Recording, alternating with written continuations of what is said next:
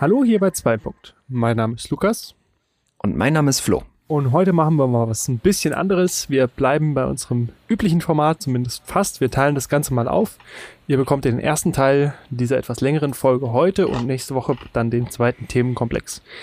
Ähm, bevor ich groß aber erkläre, wie wir das formatmäßig aufziehen, wäre es vielleicht ganz gut, wenn ich mal erkläre, was für ein Thema wir heute haben. Für diejenigen, die es noch nicht im Folgentitel gelesen haben. ähm, wir beschäftigen uns heute nämlich mit Social Media und den Einflüssen von Social Media und werden uns diese Woche damit beschäftigen, wie denn Social Media auf den politischen Entscheidungsprozess vielleicht Einwirkungen hat, welche Auswirkungen eine Filterbubble hat oder die Filterblase im Deutschen und wie man da vielleicht als Einzelner was gegen tun kann, um eben nicht in diesem Meer von Algorithmen stecken zu bleiben.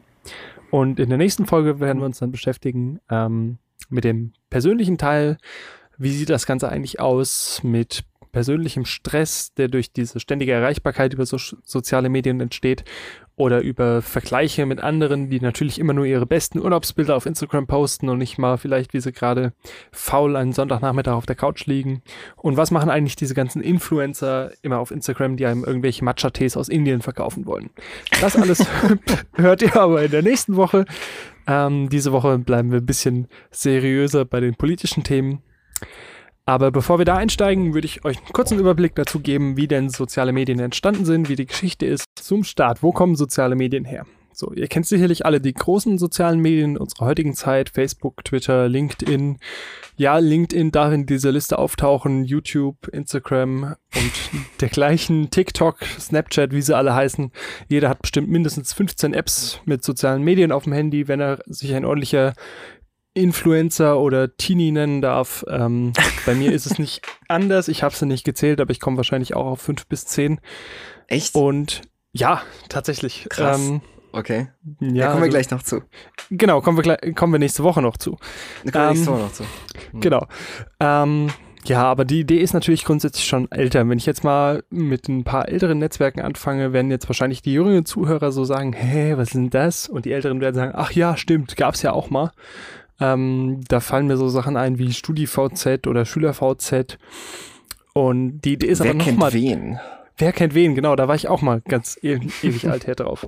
Ähm, aber noch älter als das ähm, hat mal angefangen mit einem einfachen Computer, auf dem Nachrichten hinterlassen werden konnten, die dann jemand in der Nachtschicht gelesen hat.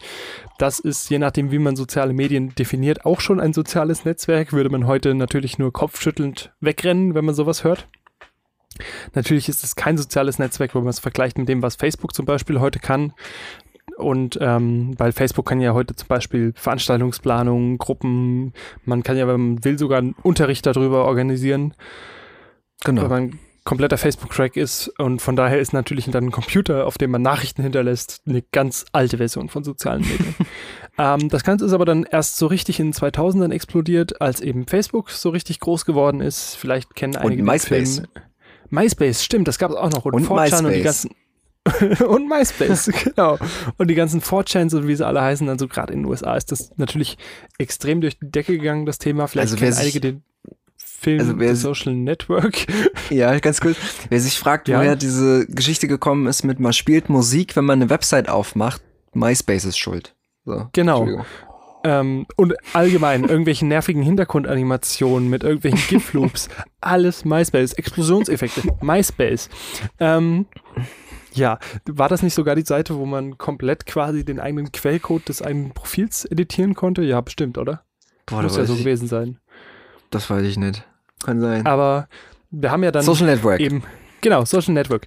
Ähm, ein Film, der so ein bisschen die Entstehungsgeschichte von Facebook verfilmt hat oder auf die Leinwand gebracht hat und ja, sich ein bisschen, ein bisschen, mit dem also.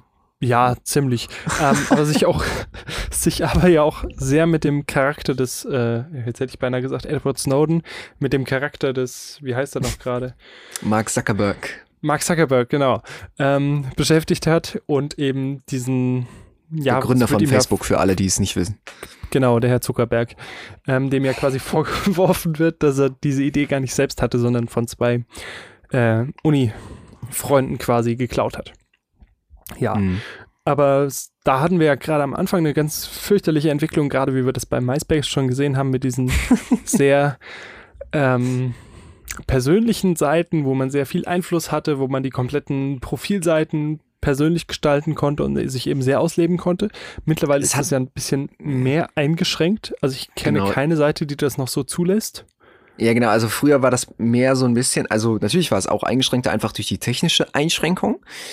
Ähm, trotzdem, ähm, trotzdem war es so, dass das offener designt war, also genauso wie sich jeder eine eigene oder jeder, also jeder, der konnte, wollte, Bock drauf hatte, ähm, so eine eigene Website gemacht hat, die dann einfach in HTML, manchmal vielleicht noch mit so einem bisschen, mit so einem gelben Hintergrund und dann irgendwie so ein verpickelter Smiley oben links in der Ecke oder so und ähm, gemacht hat und so in dem Stil halt alles so ein bisschen heute würde man, heute würde man ein bisschen Kopf, Kopf drüber schütteln. Manchmal trifft man ja nur noch Websites heute. ähm, aber ähm, ja, damals war das alles noch so ein bisschen gang und gäbe. Und heute ist das ja meistens nicht mehr so in den sozialen Netzwerken. Ja, mittlerweile ist es, mittler ja, kein Thema. Mittlerweile ist es ja sehr eingeschränkt, äh, wenn ich an die Möglichkeiten von Instagram denke. Ähm, da leben sich ja manche auch absolut aus mit irgendwelchen ASCII-Symbolen, die sie da reinplatzieren, um eine andere Schriftart zu generieren. Oder mit Smileys. Ich meine, das ist ja mittlerweile sehr eingeschränkt, aber im Prinzip wäre das wenn man es mit dem ähnlichen Anfängen von MySpace heute vergleichen würde, hätte man ja dann die Möglichkeiten, seinen eigenen Profilnamen in der Schriftfarbe, in der Schriftart zu verändern, die Hintergrundanimation zu ändern oder eine Hintergrundanimation zu setzen. Aber das ist, hat sich ja mittlerweile sehr konsolidiert. Es sind einige große Netzwerke. Ich habe vorhin schon ein paar Namen genannt: TikTok, Snapchat, Facebook, Instagram, Twitter. Und das sind schon die großen. Eigentlich, Reddit noch nicht vergessen, bitte. Ja, die, ähm, die ja auch teilweise auch konglomeriert sind. Also Instagram gehört ja auch genau. zu Facebook. Genau. Äh, also beispielsweise. Wenige große Player. Müssen wir Google Plus an dieser Stelle auch erwähnen? Oder Gibt es Google Plus noch? Nein, das ist eingestellt worden, deswegen frage ich. Ich wollte gerade sagen. Ja. das war ja auch ein großer Player. Ähm, ja, das ist, das ist genau. Der große Player Google Plus ist genau. in die genau. Geschichtsbücher eingegangen. Ähm, mit Bob und seiner Armee gegen Google Plus. Boah, als jeder sich mit einem YouTube-Kanal auch automatisch einen Google Plus-Account hatte. Boah, nervig, ja. nervig. Gut. Man okay. merkt schon, ähm, obwohl es eine sehr kurze Geschichte ist von jetzt mittlerweile knapp 20 Jahren, wenn man die großen Player mal betrachtet, hat doch jeder schon so ein paar persönliche Geschichten und Erinnerungen im Kopf. Und mhm. ähm, genauso natürlich, wie es jetzt sehr positive Entwicklungen in den letzten Jahren gegeben hat und sehr positive Eindrücke, gibt es natürlich auch eine Menge negative Sachen, die damit einhergehen. Und damit landen mhm. wir jetzt gerade schon beim eigentlichen Thema unserer heutigen Folge, nachdem wir jetzt so ein bisschen die Geschichte uns betrachtet haben. Wobei, eigentlich haben wir ja fast mehr unsere persönlichen Highlights der letzten Jahre vorgetragen, aber egal, das darf ja auch mal sein. Ähm, ja, jetzt befassen wir uns doch mal ein bisschen mit den politischen Einflüssen von Social Media und Filterblasen, Algorithmen. Das ist natürlich auch eine Entwicklung, die in den letzten Jahren ganz fürchterlich zugenommen hat. Eben dadurch, dass die meisten Netzwerke ja kostenlos sind, wenn wir jetzt an Facebook denken und sich eben über Werbung und über Verweildauer auf der Seite irgendwie ja, finanzieren müssen, ist es natürlich ein unglaubliche Datenmengen geworden, die Facebook erfasst und speichert, um darüber mhm. einfach Werbung zu schalten. Und damit geht natürlich auch einher, dass man natürlich, wenn man damit Facebook quasi Geld verdient, dass man auf der Seite bleibt, natürlich nur Content bekommt, am Bestfall, wenn man von Facebook-Seite dran geht, der einem gefällt, wo man länger bleibt, wo man nochmal Like drückt und das teilt, damit andere Leute diesen Beitrag sehen und länger auf der Seite bleiben. Und deswegen gibt es natürlich so Effekte, dass man wenn man in ein Themengebiet reinrutscht, ähm, ja, einfach viel mehr davon bekommt. Aber das ist eigentlich, greife ich schon vorab, das ist Filterblase, das ist erst drei, drei Schritte in der Zukunft. ähm, magst du uns denn mal kurz was, Flo, erzählen äh, zur politischen Einflussnahme auf sozialen Netzwerken? Das kann ich sehr gerne tun. Ähm, ja, also soziale Netzwerke ähm, sind ja erst einmal ähm, aufgekommen eben mit dem Gedanken, persönliche Kontakte zu pflegen oder zu neu zu neu zu treffen, ähm, neue neue Bekanntschaften abzuschließen oder sich auch anderweitig auf dem Laufenden zu halten, eben zur alternativen ähm, E-Mail, die ja eben sehr, sehr viel eingeschränkter ist, als es schon die anfänglichen äh, Social Medias waren. Heutzutage ist ähm, soziales Netzwerk eben auch hochgradig politisiert. Jedes soziale Netzwerk eigentlich, mehr oder weniger. Vor allen Dingen äh, in den USA äh, ist das sehr, sehr stark, aber auch in anderen Ländern der Welt äh, verbreitet sich das immer mehr.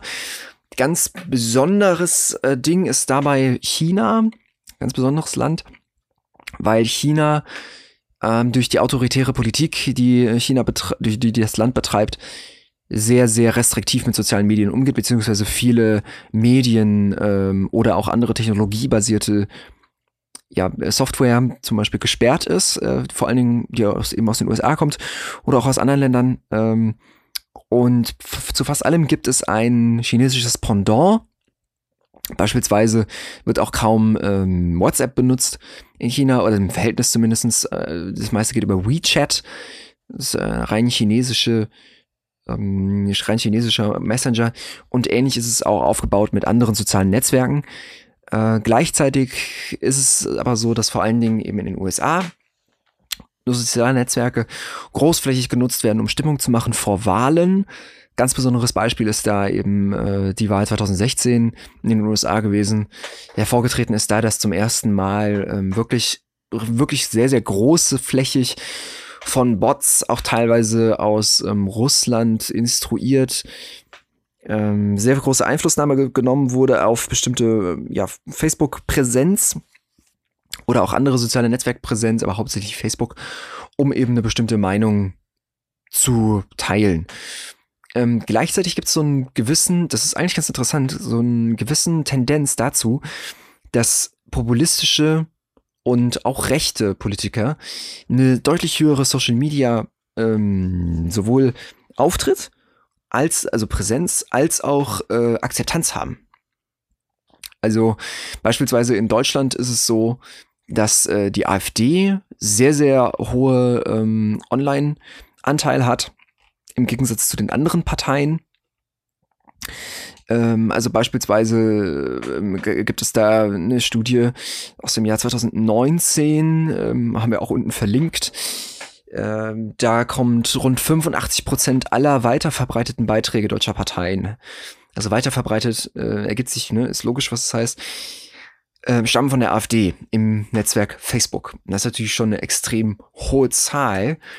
Gleichzeitig ist es auch so, dass vor allen Dingen in den USA eben Donald Trump beispielsweise vor der Wahl 2016 eine extrem hohe äh, Medien, also Social Media Präsenz hatte, als auch, dass er viel mehr ähm, ja, Follower und Anhängerschaft in den sozialen Netzwerken geschaffen hat, als das seine Konkurrenten waren oder haben. Und das ja auch immer noch teilweise der Fall ist. Und äh, das ist eigentlich ein ganz interessantes Phänomen.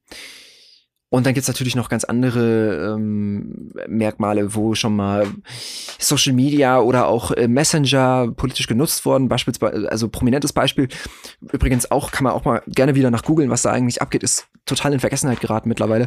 Die Proteste in Hongkong, ähm, die sich am Anfang mittlerweile, weiß ich es ehrlich gesagt nicht, ähm, über Telegram, den Messenger Telegram organisiert haben. Genau das gleiche in, ähm, in den Protesten 2018, 2016 im Iran ähm, oder auch in Katalonien. Das ist auch noch sehr viel unbekannter, aber auch da eine sehr interessante, wenn auch ein bisschen skurrile Geschichte. In Katalonien kann man ruhig mal nachschauen. Soziales Netzwerk ähm, in der Katalonien-Krise. Und äh, das Ganze führt natürlich zu extremer äh, Medienpräsenz von politischen, von, von ungefilterter politischer Meinung.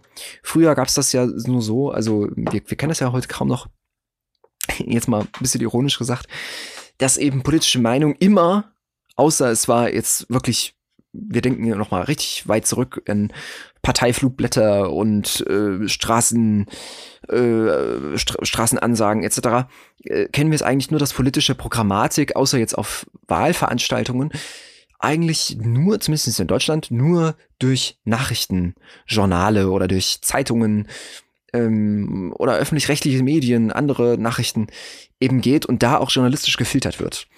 Und das ist durch die Social Media Präsenz von Politikern und auch politisch Aktiven äh, sei es, ob sie jetzt politisch ähm, selbst eingebunden sind oder einfach nur unterstützend für Politiker wirken, komplett auf den Kopf gestellt worden. Die haben jetzt eine ganz andere Reichweite, eine direkte Verbindung zu Leuten, die das natürlich aber auch ungefiltert und komplett, ähm, ja, unkommentiert einfach so auf ähm, die Ohren der Zuhörer prallt oder gelesen werden kann und das eben auch journalistisch halt überhaupt nicht überprüft werden kann, beziehungsweise überprüft werden muss. Also wenn ich mich dazu entschließe, ich abonniere jetzt einfach den Twitter-Kanal von Donald Trump und nehme das als ähm, meine absolute einzige Einflussquelle, tja, dann sollte ich eigentlich auch selbst drauf kommen, dass der ziemlich viel Mist schreibt, aber das mal nebenbei. Ähm, dann hätte ich auf jeden Fall eine, denke ich, eine relativ andere Meinung von der Welt, als wenn ich das journalistisch gegengeprüft sehe. Und ähm, das ist so ein Phänomen, was wir auf jeden Fall beobachten können in der letzten Zeit. Und auch, was heißt in der letzten Zeit, also in den letzten Jahren. Ähm, mit der immer weiteren Verbreitung. Wie gesagt, die USA-Wahl 2016 ist eine sehr, sehr, sehr, sehr große ähm, Quelle ähm, wo das so hochgepusht wurde, aber halt eben auch die kleineren Sachen, wo man sich äh, darüber organisiert. Vor allen Dingen eben die Organisation von Protestbewegungen, wie in Hongkong, aber auch natürlich westliche Protestbewegungen, also das klingt immer so blöd, dieses westlich, aber kann man nachvollziehen, was ich meine. Äh, mit zum Beispiel Fridays for Future, die ähm, sich mehr oder weniger komplett über Social Media überhaupt erst gefunden haben.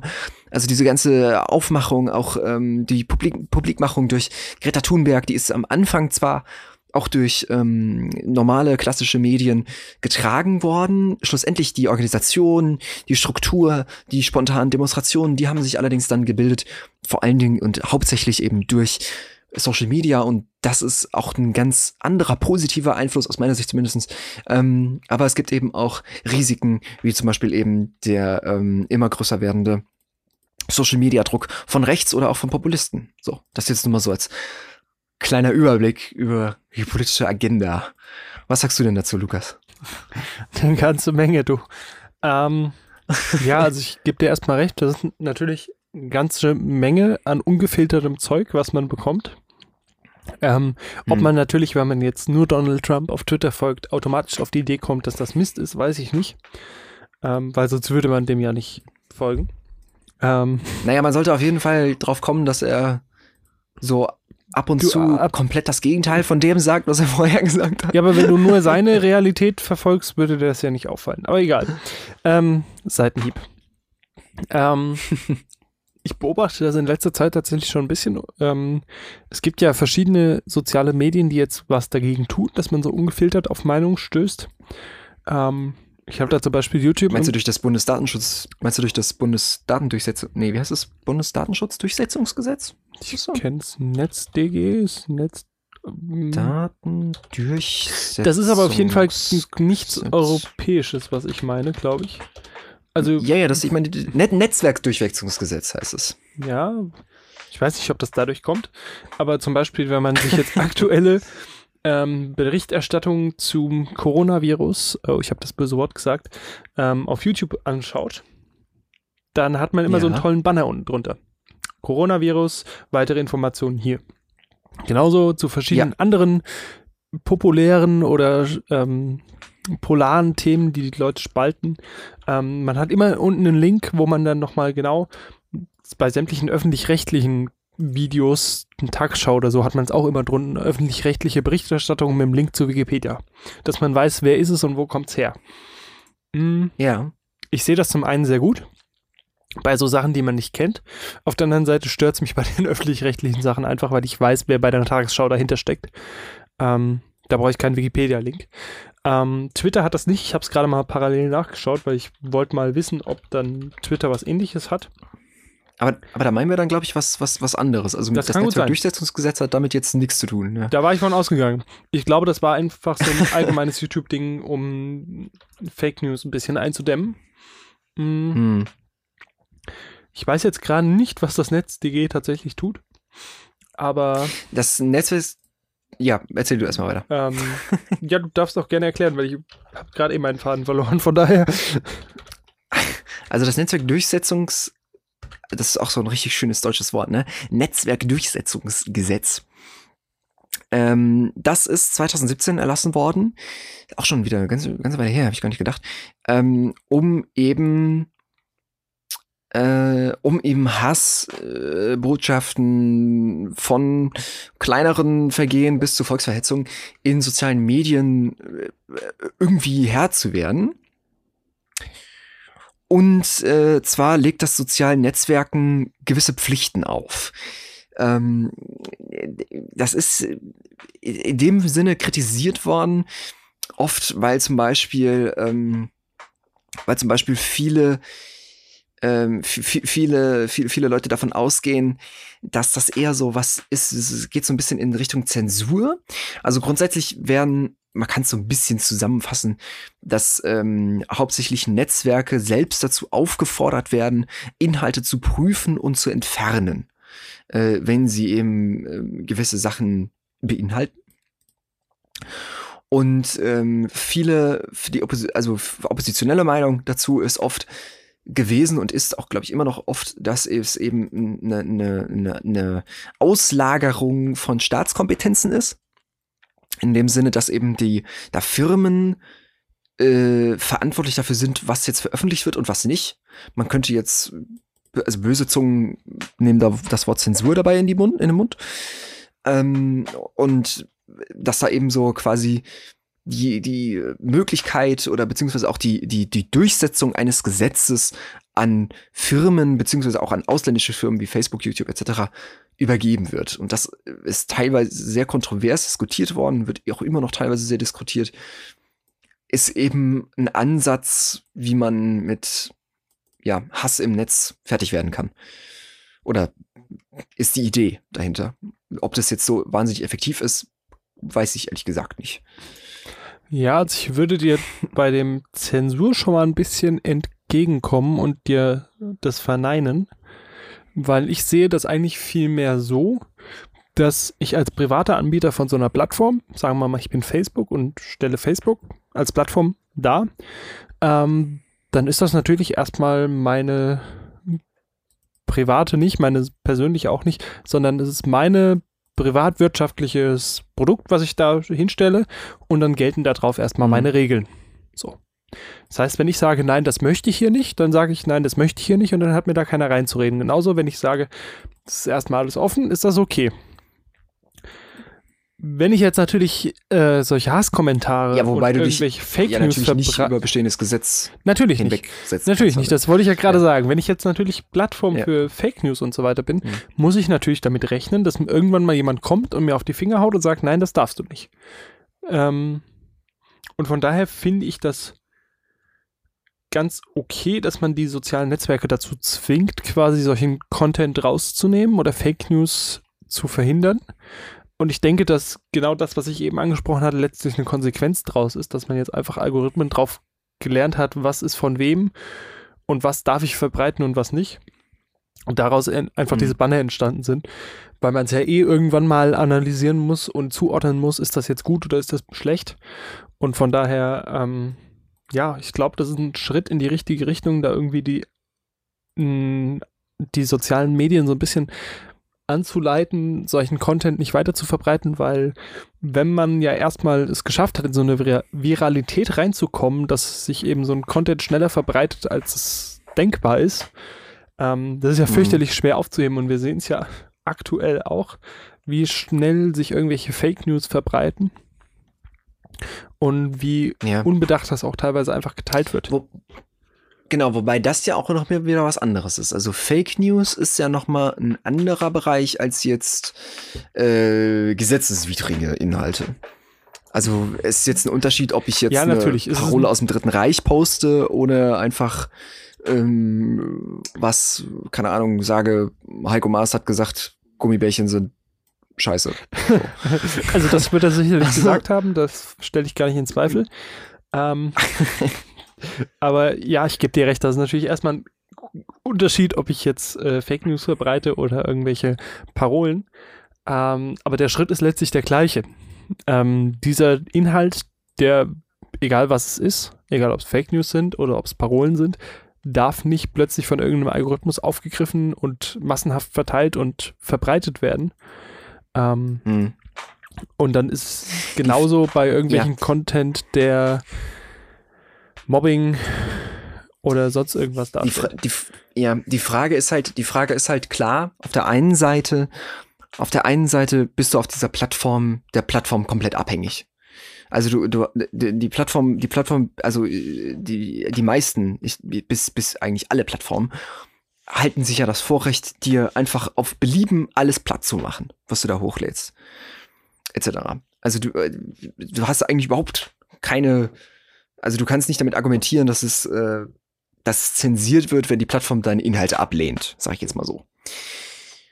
Die Kritik ist halt die, dass durch die automatischen Algorithmen, die da eben Sachen erkennen und entfernen, eben auch Sachen entfernt werden, die da nicht reingehören, dass da Kollateralschäden durch entstehen und es, es hat halt schon irgendwie so einen Zensurbeigeschmack irgendwo. Und ähm, natürlich ist der, der, der Sinn dahinter, den finde ich großartig. Also, dass weniger Hassrede im Netz existiert, ist, wäre natürlich toll. Gerade auch, da kommen wir eigentlich, wollte ich eigentlich nachher noch zu kommen, gerade auch, weil ähm, äh, vor allen Dingen eben sich Rechte äh, in sozialen Netzwerken dadurch engagieren können und äh, überhaupt äh, so publik sind, dadurch, dass sie dort eben überhaupt auch Gesinnungsleute treffen, die sie sonst vielleicht auch gar nicht treffen würden. Und wenn eben ähm, solche Hassbotschaften etc. auch weniger prominent sind, ist natürlich auch da die Vernetzung viel, viel schwieriger. In der Hinsicht sehr, sehr gut. Trotzdem hat es irgendwie so einen bitteren Nachgeschmack für mich, finde ich. Also ich kann das nee. Gesetz auch so nicht komplett be bewerten, weil ich es einfach nicht genug kenne. Ähm, von meiner jetzigen Kenntnisstand, die Idee ist gut, die Durchführung müsste ich noch neu mir einfach angucken. Ja, ich gebe dir recht, das hat so ein Geschmäckle.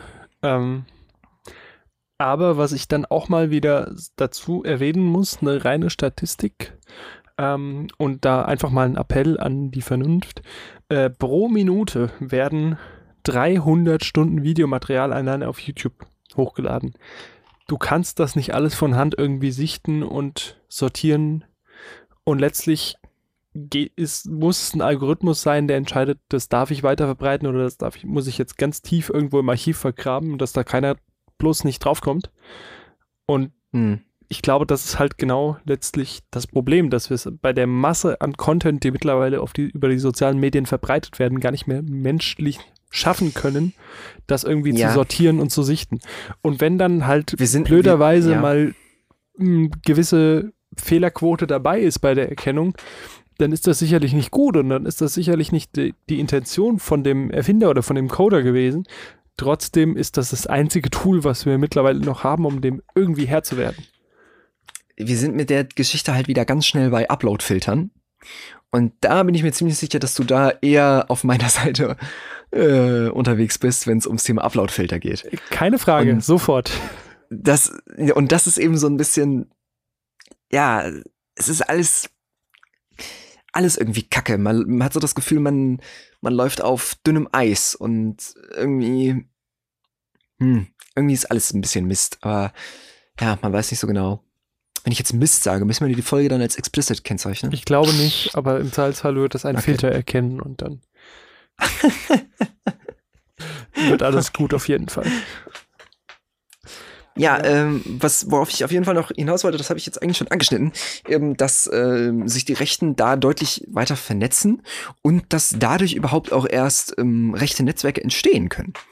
Ähm, da gibt es beispielsweise eben auch Studien zu und Untersuchungen zu, dass sich rechte Netzwerke vor allen Dingen deswegen auch immer weiter formieren können, dadurch, dass sie durch die, ähm, durch die Netzwerke eben die Möglichkeit dazu haben.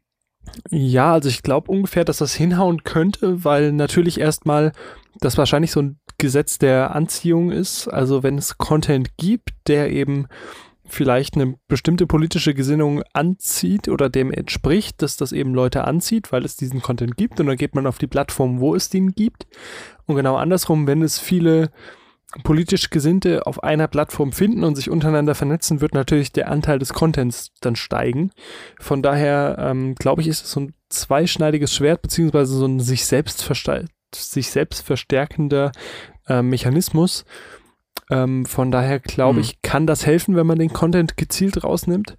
Auf der anderen Seite ist es dann die Frage, ob es nicht einfach nur eine Verschiebung ist. Ähm, wir sehen es ja bei WhatsApp ist ja, oder generell ähm, ja, iMessages von Apple ist ja ein ganz massives ähm, Beispiel dafür, wo eben in den USA mit allen Mitteln versucht wird, Apple dazu zu zwingen, eben diese Verschlüsselung zu lösen, damit man an die Nachrichten kommt. Ähm, und Apple mhm. sagt, nein, das möchten wir nicht, natürlich, weil wir möchten die Privatsphäre unserer Nutzer schützen. Ähm, Mhm. Und alle Experten sagen, das ist eh vollkommen egal, weil selbst wenn ihr da diese Verschlüsselung dann irgendwann mal bekommt, dass ihr da reinkommt, liebe ähm, Polizei oder FBI, ähm, dann dauert es nicht lange, wenn ihr das geschafft habt, dass die alle auf einer anderen Plattform sind, die dann wieder verschlüsselt sind, dann fängt es von vorne an. Und ich glaube, so genauso wird es bei dem Content sein. Wenn man den Content einfach wegnimmt und radikal blockt, wird es nicht lange dauern, bis sich eben bestimmte Zielgruppen auf anderen Plattformen wieder treffen.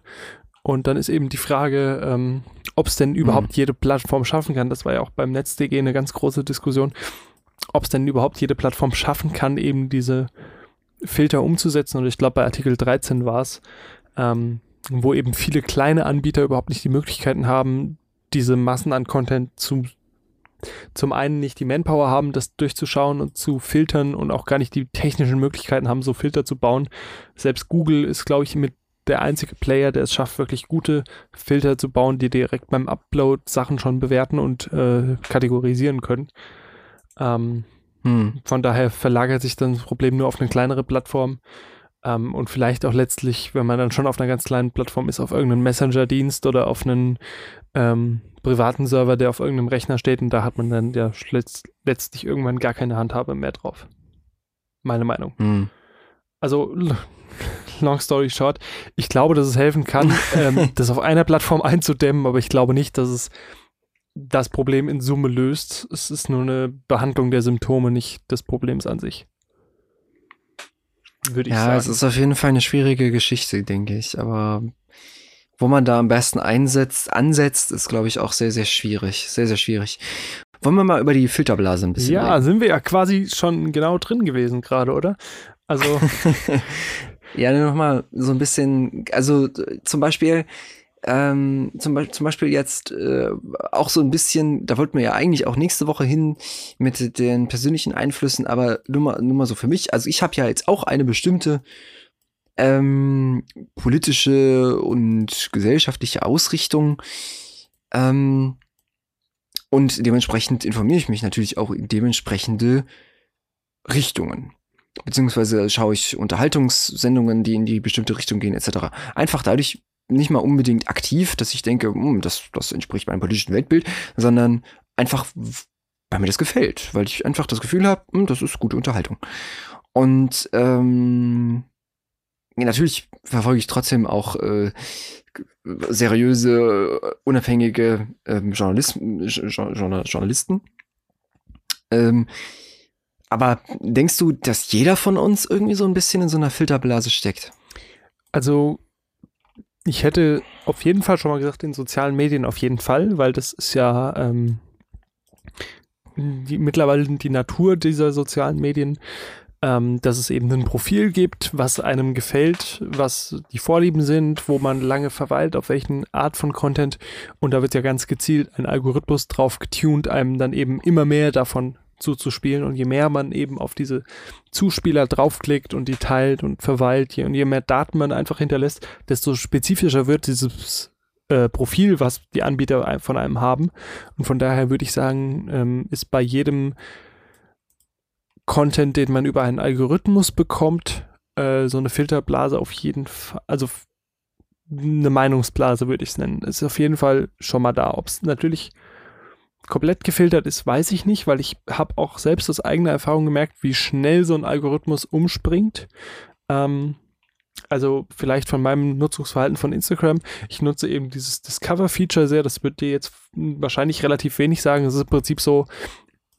Sagt mir gar nichts. Ähm, ist im Prinzip ähm, einfach hey, hier hast du mal Like gedrückt oder hier hast du mal länger verweilt, hier ist ähnlicher Content. So. Und wenn ich dann mhm. eben, ich merke das. Also wie so ein Recommender-System. Genau, ist im Prinzip einfach nur Recommendations. Und mhm. ich merke, wie schnell, wenn man einfach mal einen anderen Themenkomplex sucht, ich hatte vor einem halben Jahr so ein Fable für Gitarren und wollte Gitarren lernen und habe mir dann entsprechend Gitarren-Content angeschaut. Es hat keinen halben Tag gedauert. Habe ich gar nicht mitbekommen. Ja, das war, war, war sehr kurzweilig. Ähm, aber ich habe einen halben Tag und noch nicht mit zehn Beiträgen mit Gitarren verbracht auf Instagram. Und gut, ich habe Thomann abonniert. Ähm, das ist ein Musikhandel in Deutschland, für diejenigen, die es nicht kennen. Ähm, ich bekomme bis heute noch 10% bis 25% ist Gitarren- und Musikcontent. Gut, ich bin ein musikalisch veranlagter Mensch. Wahrscheinlich wusste der Algorithmus das schon. Aber genauso geht es in andere Richtungen. Und ich habe manchmal das Gefühl, dass sogar wenn man dann, jetzt muss ich nochmal beschreiben, für die Zuhörer, die Instagram kennen, ich erkläre Flo kurz, was, wie dieses Feature funktioniert. Ähm, wenn du auf ein Bild klickst, bekommst du dann, du hast dann zehn verschiedene Bilder zu zehn verschiedenen Themenkomplexen im Prinzip. Und wenn du eines anklickst, bekommst du zu diesem gewählten Themenkomplex im Prinzip sehr vereinfacht gesprochen weitere ähnliche Bilder, die in diesem Themenkomplex sind. Und dann sind immer mal so zwei, mhm. drei, die in ein bisschen eine andere Richtung gehen. Und ich bin mittlerweile fest davon überzeugt, dass Instagram mitschreibt, wie lange ich mir jedes einzelne Bild anschaue und danach generiert, was oh, es als nächstes beim Scrollen anzeigt. Weil ich merke, dass ja, da gehe ich aus. ich schaue mir ein Bild, was einen anderen Themenbereich hat, ein bisschen länger an und plötzlich habe ich ganz viel aus dem Themenbereich. Also mhm. von daher glaube ich, dass mhm. jeder sehr schnell in so eine Blase kommt, wenn man das ausführlich nutzt und den Algorithmus einfach lang mit Daten füllt. An den Punkt, dass ich natürlich äh, Sendungen schaue, die mir selbst gefallen und dann natürlich Sachen, die mir nicht gefallen, nicht anschaue, hatte ich noch gar nicht dran gedacht, aber das ist ein sehr schlauer Einwurf, auch da ist es ja im Prinzip hm. schon so. Nur, dass ich da ja manuell selbst diese Entscheidung fälle, was ich schauen will und was nicht. Und da ist, würde man dann hm. wahrscheinlich eher von einer Meinungsblase sprechen, weil ich mir nur den Content anschaue, der mir gefällt. Zum Beispiel nur Fox News in den USA. Mm, und in sozialen Medien ist es ja eben ein bisschen anders. Ähm, ich weiß nicht, ob ich von einer Filterblase sprechen würde, weil es wird ja nicht, doch, es wird gefiltert, was mir angezeigt wird und nicht was schon. Also ja, deine Frage wieder kurz zu beantworten. Ja, ich glaube schon, dass man im digitalen Zeitalter sehr schnell in eine Filterblase kommt und ich glaube, das geht innerhalb von einer halben Stunde. Da hat der Algorithmus die groben Daten raus. Einfach von dem, was man sucht, was man ähm, an Suchbegriffen eingibt und wo man länger verweilt dann. Und je länger man das nutzt, desto genauer wird das Profil. Hm. Es ist ja auf jeden Fall so, also ich, ich merke das ja auch selbst total, wenn ich auf YouTube unterwegs bin wie mir einfach immer auch von der gleichen Richtung Sachen empfohlen werden. Also ich, ich bin für die Zuhörer, ich bin relativ ähm, viel unterwegs. Ähm, du, du ja auch, Lukas, aber ich glaube fast so jetzt aus meiner Einschätzung, ich noch ein bisschen mehr so im, im, im, im ganzen äh, Late-Night-Show-Geschichte der USA. Ähm, Korrigiere mich, wenn ich da falsch liege. Und ähm, alles gut, ich war am Trinken, es tut mir leid. Ach so.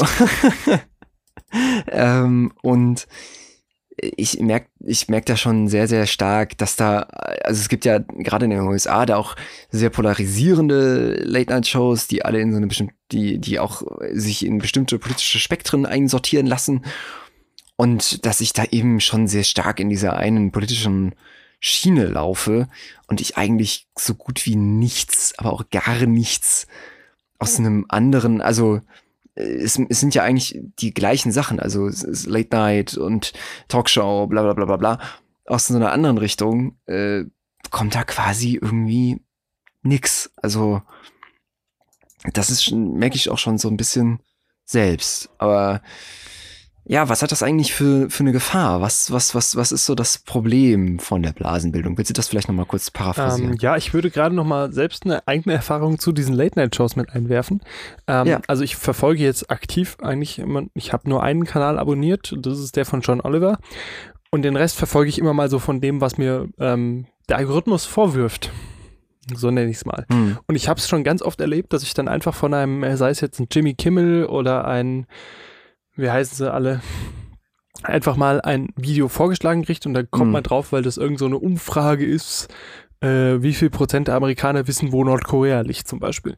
Und dann schaut man da drauf, wenn man sich eigentlich über die Amerikaner lustig machen will, die nicht wissen, wo Nordkorea liegt. Spoiler Alert, das sind ziemlich viele. Ähm, und dann bekommt man wochenlang nur Content von Jimmy Kimmel vorgeworfen obwohl mich der ja überhaupt was? nicht interessiert hat. Es ging ja eigentlich um was völlig anderes, aber der Algorithmus weiß das ja nicht. Der hat ja da nur die Verknüpfung gemacht, hey, du schaust Late-Night-Shows, du hast jetzt Jimmy Kimmel geschaut, jetzt willst du bestimmt mehr Straßeninterviews von Jimmy Kimmel sehen. Und mhm. aus eigener Erfahrung sprechend, das funktioniert in den meisten Fällen schon, weil dann ist ja das Ziel einfach, dass ich länger auf dieser Plattform verweile und dann ist so, hey, wie viel Prozent der Amerika Amerikaner wissen nicht, wo die USA auf einer Karte liegen oder wo Europa ist? Und dann geht das so weiter. Dann denkt man, so doof kann keiner sein. Ja, das muss geskriptet sein, aber man schaut es trotzdem und man wundert sich jedes Mal wieder, wie doof die offensichtlich sind. Ähm, oder wie zugedröhnt mit welchen chemischen Substanzen, wie auch immer. Aber egal. Zu deiner Frage zurück. Wo ist die Gefahr? Ja, die Gefahr ist natürlich, dass man dann nicht eben, wie man es ja in einem gut recherchierten Beitrag, den man jetzt vielleicht in der Tagesschau sieht, ähm, verschiedene Seiten einer Medaille sieht. Ich meine, ähm, wir sehen es ja bei verschiedenen politischen Themen immer wieder, dass verschiedene Blickwinkel einfach aufgegriffen werden. Zum Beispiel bei einer Bundestagswahl, dass man ähm, bei der letzten war es so, dass ein großer privater Fernsehsender eine Serie im Vorfeld gemacht hat, wo man mit verschiedenen Leuten im Interview war, eine ganze Woche lang, mal mit einem Hartz-IV-Empfänger, mal mit einem Firmenchef, mal mit jemandem aus der sozialen Mitte, mal mit einem Topverdiener und so weiter und dann einfach verschiedene Blickwinkel aufgegriffen hat. Und das hat man ja eben nicht, wenn man sich jetzt nur in seinem Filterblasenumfeld bewegt, weil da bekommt man ja immer nur mehr mhm. von dem, was man hat. Und wenn man dann nur eine Seite. Was man sowieso weiß. Genau, dann mhm. das verstärkt sich einfach immer wieder. Und natürlich sind wir dann auch irgendwann beim Thema Fake News, dass es dann auch einfach irgendwann so ein selbstbejahenden Effekt hat, so nach dem Motto, ich habe jetzt gelesen, dass jetzt aber der Herr Donald Trump gesagt hat, dass Magnete ganz fürchterlich schlecht sind für Mobiltelefone. Und ich weiß nicht, ob das stimmt, aber da ist noch ein Video. Und da ist noch ein Video. Und da ist noch ein Video, der mir das erklärt. Und auf Twitter erklärt mir das plötzlich auch jemand und das macht doch alles Sinn. Und ich, ja, natürlich muss die, das stimmen. Die sagen alle irgendwie das Gleiche. Weil ich habe ja jetzt bei fünf verschiedenen Leuten gelesen, dass das so ist, also muss das ja so sein. So. Ich habe das gegengeprüft bei anderen Quellen. Genau. Und das ist eben die Gefahr. Man merkt es halt ja gar nicht, weil man ja nicht aktiv, wie du es eben gesagt hast, bei Sachen, die einen interessieren, ähm, andere Sachen wegklickt. Man bekommt ja einfach nur das vorgesetzt, automatisch, was man mag. Und das ist eben das Problem, dass man nicht mhm. selbst aktiv entscheidet, nein, das möchte ich nicht, sondern die Entscheidung einem abgenommen wird. Ja, und das ist echt ziemlich ziemlich schwierig. Also man kann das auch total schlecht kontrollieren selbst. Man kann es am besten selbst kontrollieren, indem man regelmäßig seine Internetspuren verwischt, indem man Cookies löscht etc. Dann kriegt man plötzlich wieder ganz andere Inhalte angezeigt. Kann man mal ausprobieren, das ist ganz witzig. Komisch, ähm, woher kommt das wohl? ähm, ja, aber es ist äh, schwierig. Es ist eine schwierige Sache auf jeden Fall weiß, weiß man auch nicht so richtig, was man damit machen soll. Weiß nicht.